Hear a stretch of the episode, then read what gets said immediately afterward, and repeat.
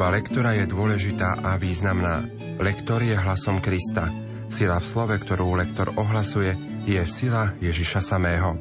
Projekt Chodte a hlásajte je pripravovaný v spolupráci s docentkou Evou Žilinekovou a profesorom Antonom Tyrolom. Príjemné počúvanie vám praje Pavol Jurčaga. Dnes si spoločne vypočujeme liturgické čítania 25. nedele v období cez rok. Čítania prednáša študentka Vysokej školy muzických umení v Bratislave Barbara Zamišková. Nech sa vám teda príjemne počúva.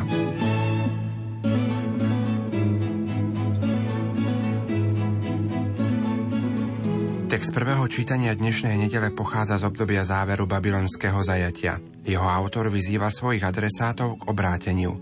Jeho súčasťou je ľútosť nad hriechmi, odvrátenie sa od zla, hľadanie pána a jeho odpustenia. Čítanie z knihy proroka Izajáša Hľadajte pána, kým ho možno nájsť. Volajte ho, kým je na blízku. Nech zanechá bezbožný svoju cestu – a zločinec svoje zámery. Nech sa vráti k pánovi a on sa nad ním zmiluje. K nášmu Bohu, lebo on veľkodušne odpúšťa. Lebo moje myšlienky nie sú vaše myšlienky a vaše cesty nie sú mojimi cestami, hovorí pán. Lebo ako vysoko je nebo nad zemou, tak vysoko sú moje cesty nad vašimi cestami a moje myšlienky nad vašimi myšlienkami. Počuli sme Božie slovo. Slovo má docentka Eva Žilineková. Prvá časť tohoto úrivku je opäť to povzbudenie do nášho života.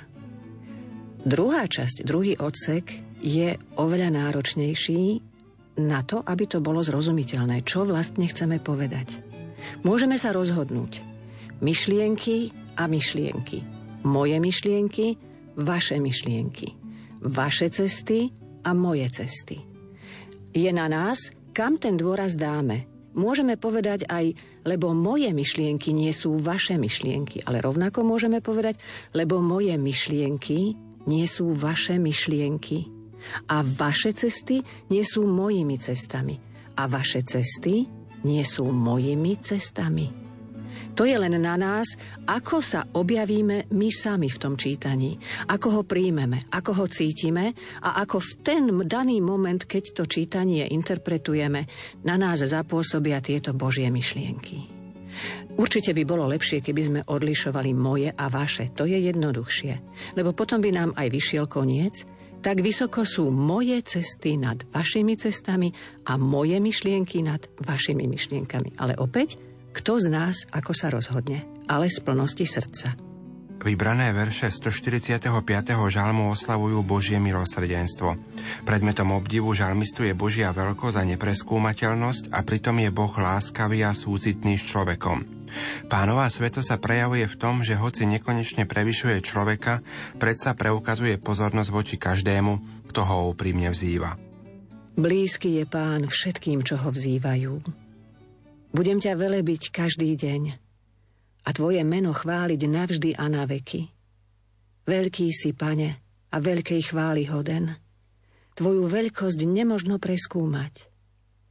Milostivý a milosrdný je pán, zhovievavý a veľmi láskavý. Dobrý je pán ku každému a milostivý ku všetkým svojim stvoreniam.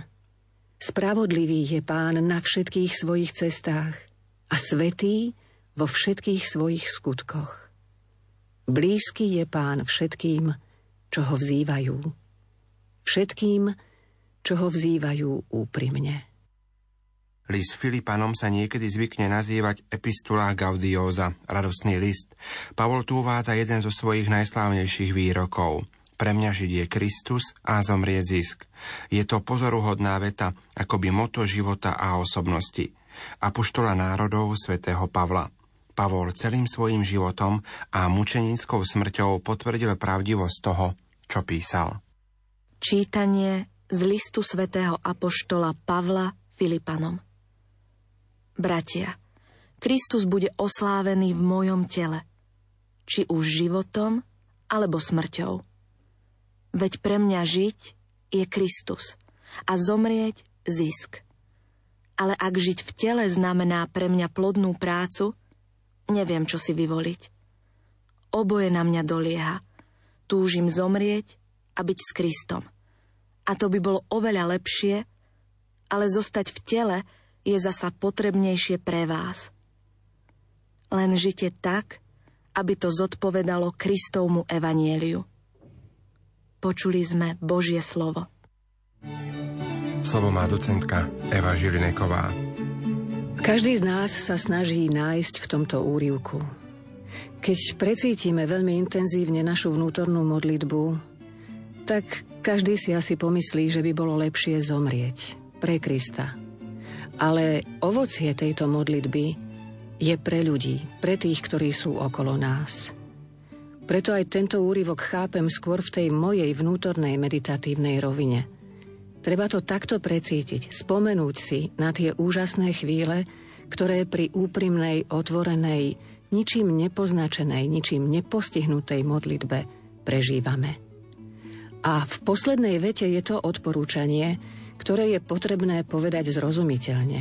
Len žite tak, aby to zodpovedalo Kristovmu evanieliu. Tu máme spomenuté aj to, ako by bolo dobré pre Krista zomrieť, aby sme boli s ním. Ale sloveso žite, ak by sme hľadali pramene, znamená nie žite, prežite svoj život, ale správajte sa ako občania. A v čase svätého Apoštola Pavla správajte sa ako občania malo oveľa väčší význam, ako je to žiaľ v našom dnešnom svete.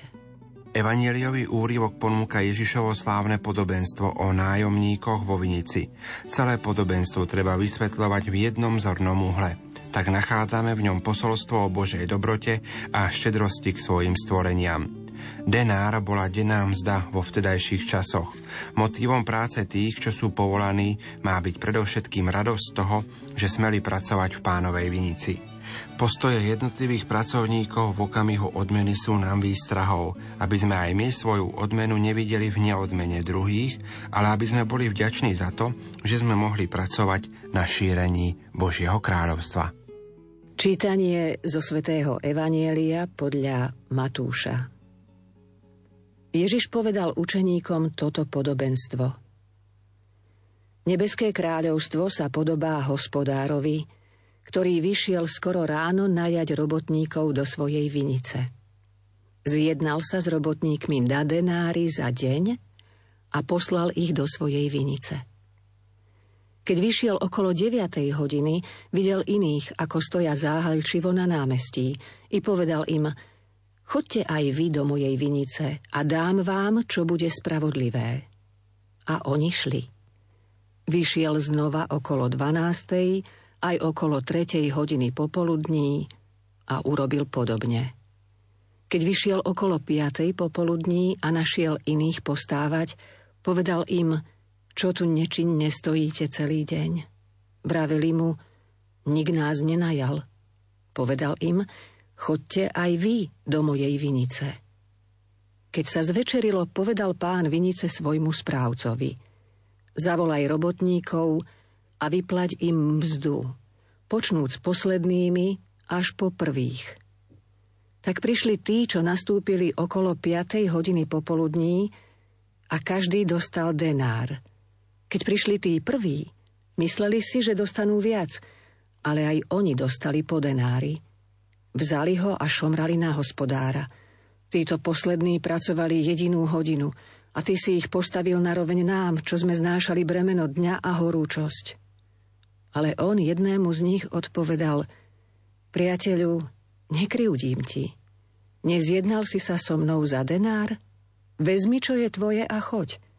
Ja chcem aj tomuto poslednému dať toľko, koľko tebe. Alebo nesmiem so svojím robiť, čo chcem? Či na mňa zazeráš preto, že som dobrý? Tak budú poslední prvými a prví poslednými. Počuli sme slovo pánovo.